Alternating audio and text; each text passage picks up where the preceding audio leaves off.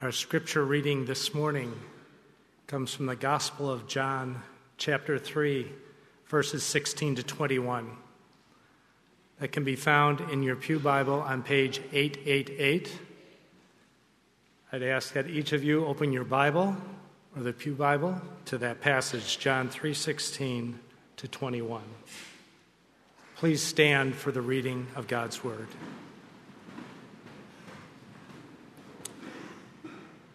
John chapter 3, 16 to 21. For God so loved the world that he gave his only Son, that whoever believes in him should not perish, but have eternal life. For God did not send his Son into the world to condemn the world, but in order that the world might be saved through him. Whoever believes in him is not condemned but whoever does not believe is condemned already, because he has not believed in the name of the only Son of God. And this is the judgment. The light has come into the world, and people love the darkness rather than the light, because their works were evil. But everyone who does wicked things hates the light and does not come to the light, lest his works should be exposed. But whoever does what is true comes to the light, so that it may be clearly seen that his works have been carried out in God. This is God's word. Please be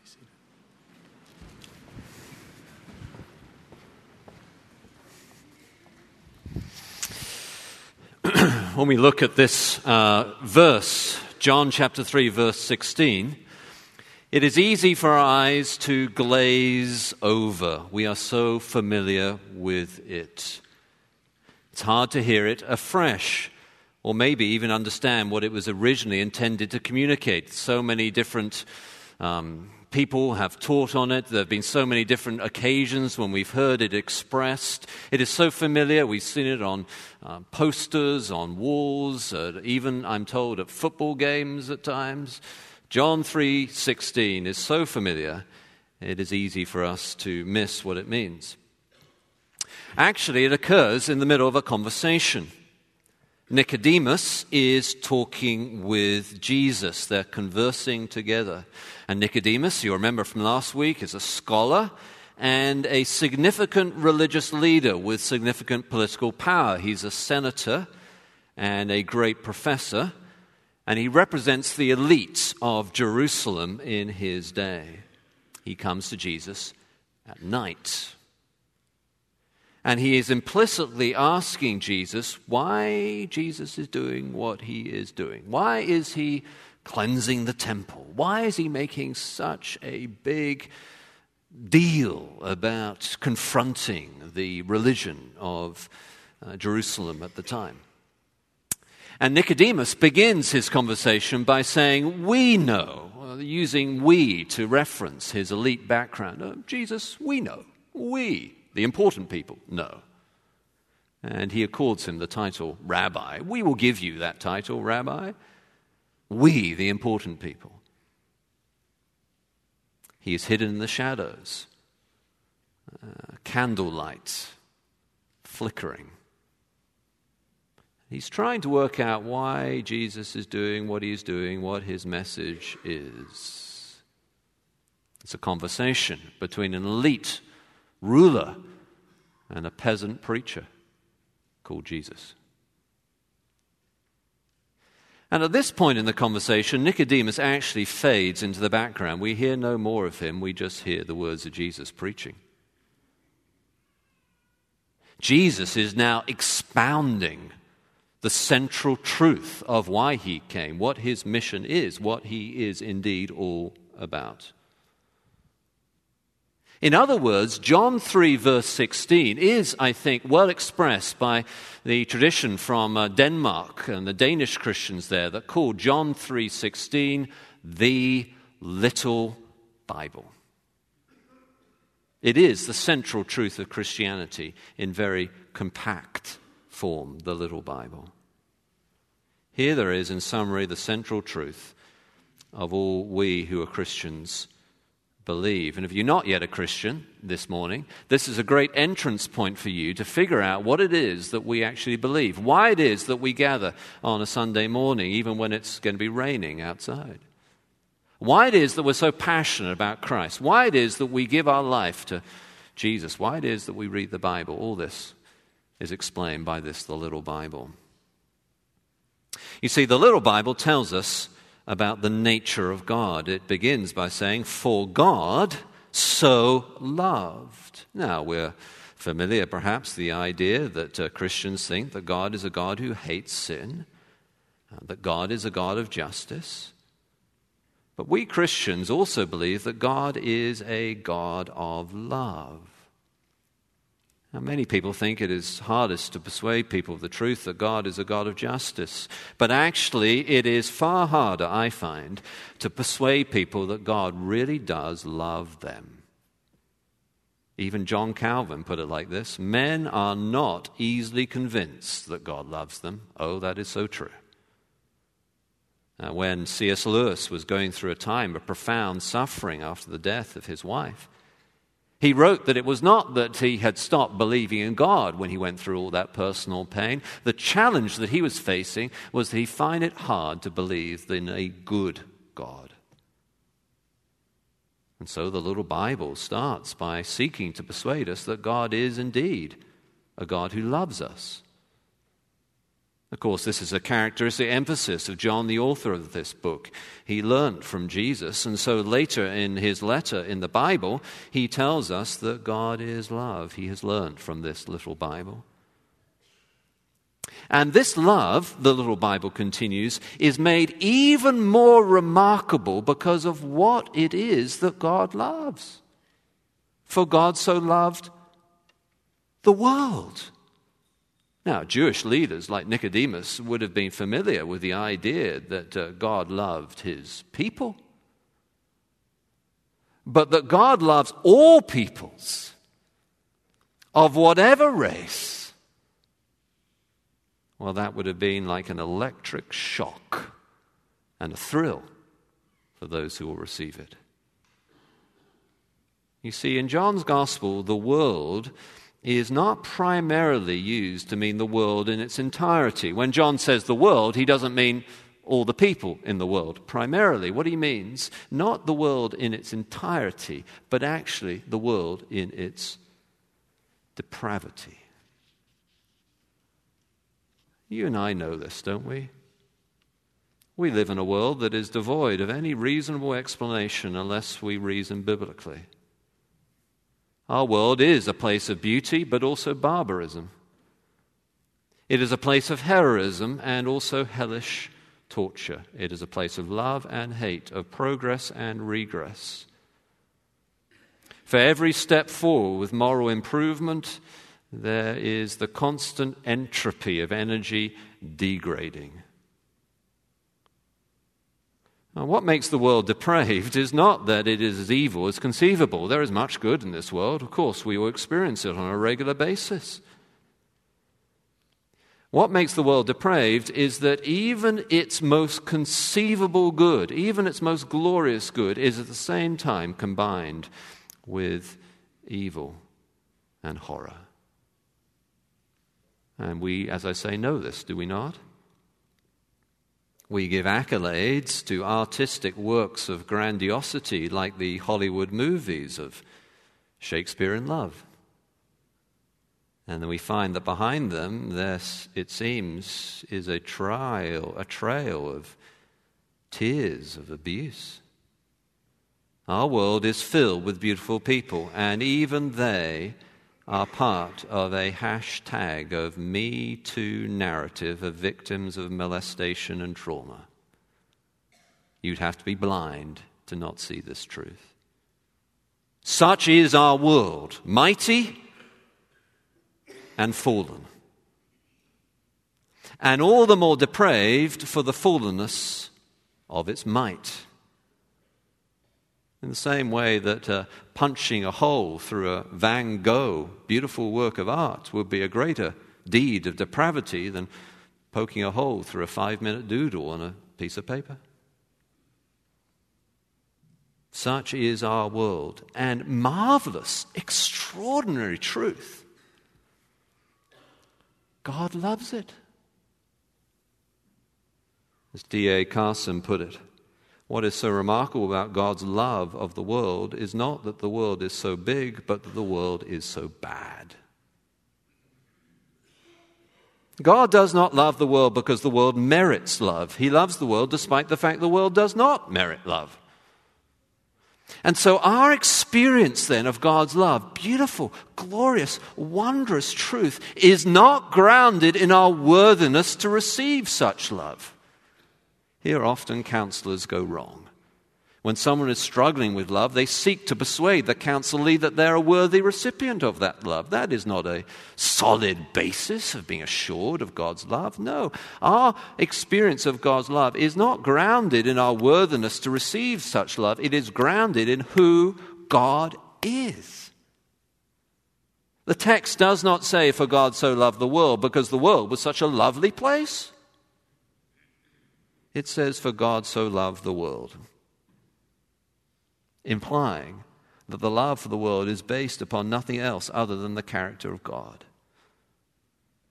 And so this gives us great security when we doubt the love of God. God loves us not because of who we are, but because of who He is. And so, we Christians who live in a time of great cultural conflict, this text calls us to love the other not because of who they are, but because of who God is. And so the little Bible continues, driving home this lesson about the love of God, that this love is shown by a mission active activity of God. For God so loved the world that he gave his only Son. God's giving or sending, that's how verse 17 describes this gift of God, God's sending of his Son into the world, is because of this love. So that means that God's love is not sentimental, it is sacrificial. He gave his Son. Those of us who are fathers will know the enormity of such a gift. It's one thing to face death yourself, it's another thing altogether to face the death of a son. But God did not merely send a son, He sent His only Son. His only, spoken to emphasize the extraordinary scale of the love of God his only Son. His only Son. He gave his Son. To give his Son means, in context, the giving of the incarnation, described in verse 13, that he came down from heaven, and the giving of the crucifixion, described in verse 14, that he was lifted up on the cross. God gave his only son by sending him into the world to experience the extreme indignity of being born as a man and to suffer as well the extreme agony of being crucified on a cross for the sin of the world. So, beloved, if you ever doubt God's love, then you only need to learn to look in one place the Apostle Paul puts it like this God demonstrates his own love for us in this, that while we're still sinners, Christ died for us, loved ones. If you ever doubt God's love, learn to examine the counterintuitive fact nailed into history the cross. And if everything else in your life seems to shout that God is not a God of love, you have this solid reminder in history, in fact, that constantly says to you, Oh, God does love, and He is a God of love. And you say, well, is that automatic? Well, no. This experience of God's love is not automatic. And so the little Bible continues to show us that actually it is conditional. For God so loved the world that he gave his only Son, that whoever believes in him, whoever believes in him. So God is the initiator, God sent the Son, but we must be the receiver. We cannot be saved unless we believe. Whoever believes, whoever believes, but they must believe. And so, if this verse as a whole is misunderstood through over familiarity, the concept of believing in this verse is particularly misunderstood. To believe in Him does not mean to believe merely that He exists, or merely that Christianity is a good moral system, or to believe that God is worthy of our serious consideration, you know. No, to believe, we're told here, is to believe in Him. To believe that someone is a pilot of an airplane would mean accepting that he pilots airplanes. Perhaps he has the right credentials and has passed the right classes and has the appropriate um, accolades to be the pilot of an airplane. But to believe in a pilot of an airplane is to be in the plane that he's flying.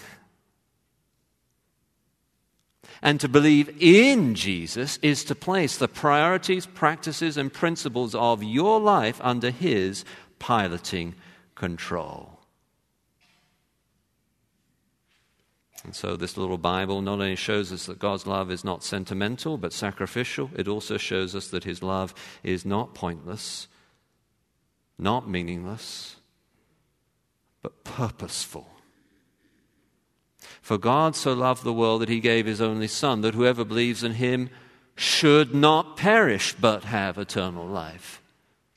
You see, it would make no sense to say that the cross of Jesus demonstrates God's love unless the cross of Jesus accomplishes the fitting goal of that love. A man who wants to demonstrate his love to his wife would not so demonstrate that love by throwing himself off a bridge. Jesus' death, if pointless, does not demonstrate his love. It were pointless. That man's wife would rather her husband demonstrated his love by not dying. But if that husband jumped in front of a bullet fired at his wife and died to save her, then his love is effectively, for he did save her, and fittingly demonstrated. Similarly, Jesus' death on the cross fittingly and effectively demonstrates the love of God because the Son, God incarnate, took the punishment that we deserve so that if we believe in Him, well, then we should not perish forever, but instead enter into the life to the full that is an offer throughout this book of John's Gospel that starts now and lasts for all eternity. Well, what are the implications of this little Bible? What are its consequences? Verses 17 to 21 show us that. First, verses 17 and 18, because God has sent his Son into the world, that implies that Jesus did not come to condemn the world, but came to save the world. So the world is condemned because the world is in rebellion against God, and without saving, the world remains in a state of condemnation. Now, that we are condemned unless we believe in Jesus is deeply offensive unless we understand that we are condemned already. Because we are rebels against our Creator, we are rightly condemned, as a traitor to his country is rightly condemned. And that God provides one way to take this condemnation in our place, only one, only Christ, is not then an offense against our politically correct sensibilities but a cause of rejoicing to any right thinking individual.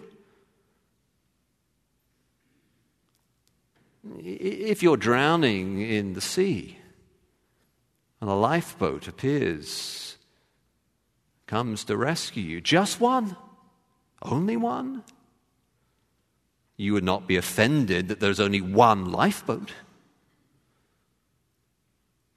or surprised that if you refuse that one lifeboat, your life remains in peril. So it is with Christ. Believe, and you're saved. Reject him, and you remain in the sea of condemnation. Such is the implication. But then the consequences in verses 19 to 21 are these. The reason why people do not believe in Jesus to be saved, uh, that is because they do not want to come into the light and have their deeds exposed as uh, evil. So, to believe in Jesus to be saved requires believing that you need to be saved. But this is exactly what people do not want to accept. We, we, we do not want to recognize that reality that our deeds are, are, are dark and that therefore we need saving. It, it, it, it rails against our pride to say that we need saving. And frankly, we would rather grasp any fig leaf of moral dignity than admit the stark reality that we need saving. We rather hide in the dark of self sufficiency than come into the light of dependence on a Savior.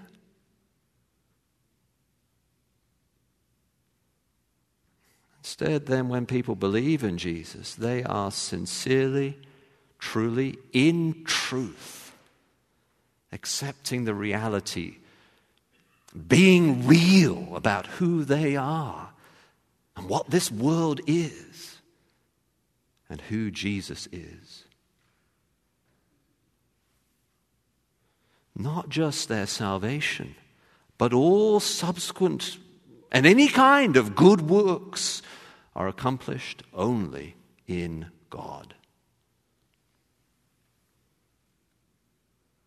And listening to all this is still Nicodemus. He came at night. And the question that he is being faced with is will he come out of the darkness into the light and believe in Jesus to be saved? What about you?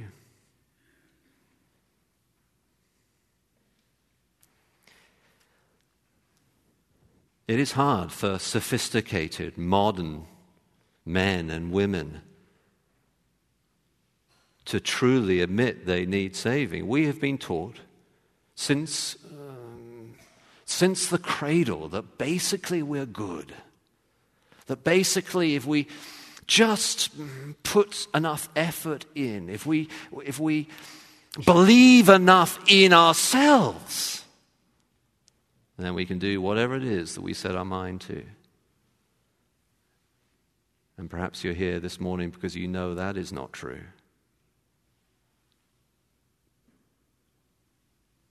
You know what other explanation can there be for the state of the world in which we live? What else can explain the hurricanes and earthquakes of our external world, other than that we live in a world that is under the condemnation of God. Are we contribute it, to it? We humans, of course.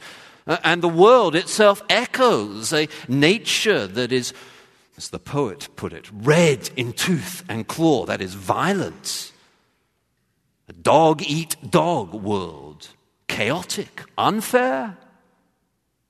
Why? we are under the condemnation of God. That's why. What else can explain the neuroses and pathologies of our internal world? Other than that we are ourselves part of this world system that is under the condemnation of God. Uh, we, we long for a different reality. We long to find an internal world of perfect joy and peace. but the constant presence on every campus, in every society, in every school of more and more of us these days with battles of internal conflict and demons to fight internally. That it, it all witnesses to what we all know when we speak the truth that this world is not as it should be, and nor am I as I should be.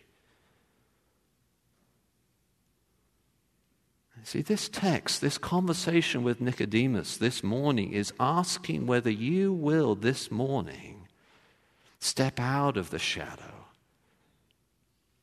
and in truth accept the truth about yourself, all of ourselves, and place your faith in Him. What about you? What about us? We, uh, College Church, is a church that has a grand history of missions. Speak to any college church member of any long standing, and they'll tell you about this missionary or that missionary, the, the family that sacrificed their children to go abroad and do this, that, and the other, the amount of money we give to missions. We have a grand history of missions. But if we are not just to have a history, but a present and a future. We must realize that our missiology is not finally rooted in our tradition or in our history, it is rooted in our theology. God sent Jesus. Our God is a God of love, and that love is expressed in Him sending Jesus. And the, we, therefore, as the body of Christ, must be ascending people What about our world, the world that God so loves? Well, it is a call to avoid worldliness, but also worldlessness.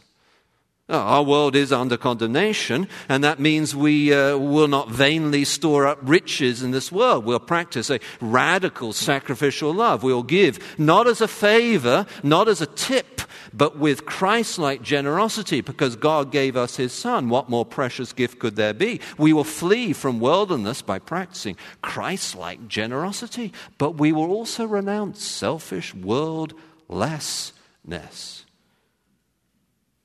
Monastic asceticism is not our way.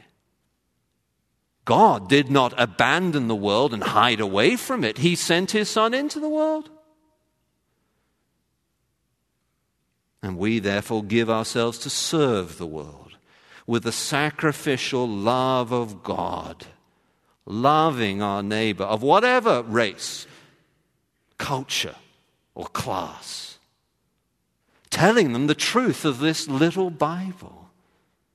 For we are Christ's people sent into the world. We are his church, an embassy of heaven in this world, representing the call of God to believe in the one he sent. Will you pray with me?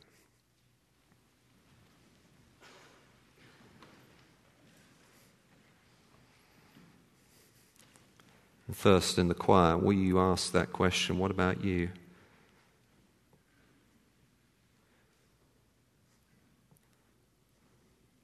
Will you step out of the shadows and be real about who we all are and what this world is?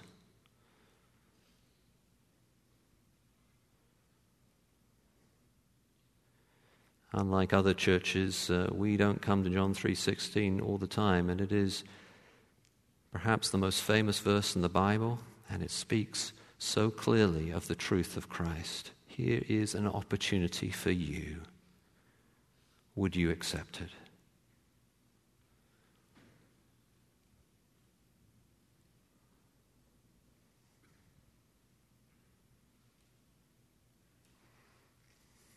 Lord, we pray that you would bring to yourself those that you are calling. Would you grant faith in Jesus? Lord, we pray uh, for ourselves uh, here at College Church.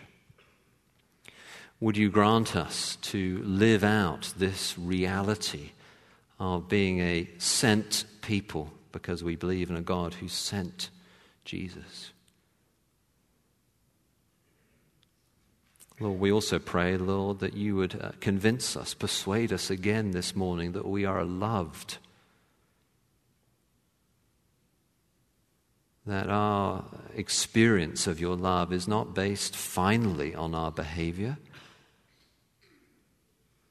not on whether we are lovely people, but on the fact that you are love filled God. How great is your love, Lord. By your Spirit, would you fill us again with that love? Assure us that that love was demonstrated at the cross and effectively won, was victorious when uh, the Savior shed his blood for us.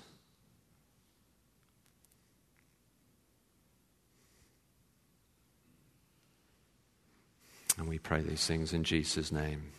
Amen.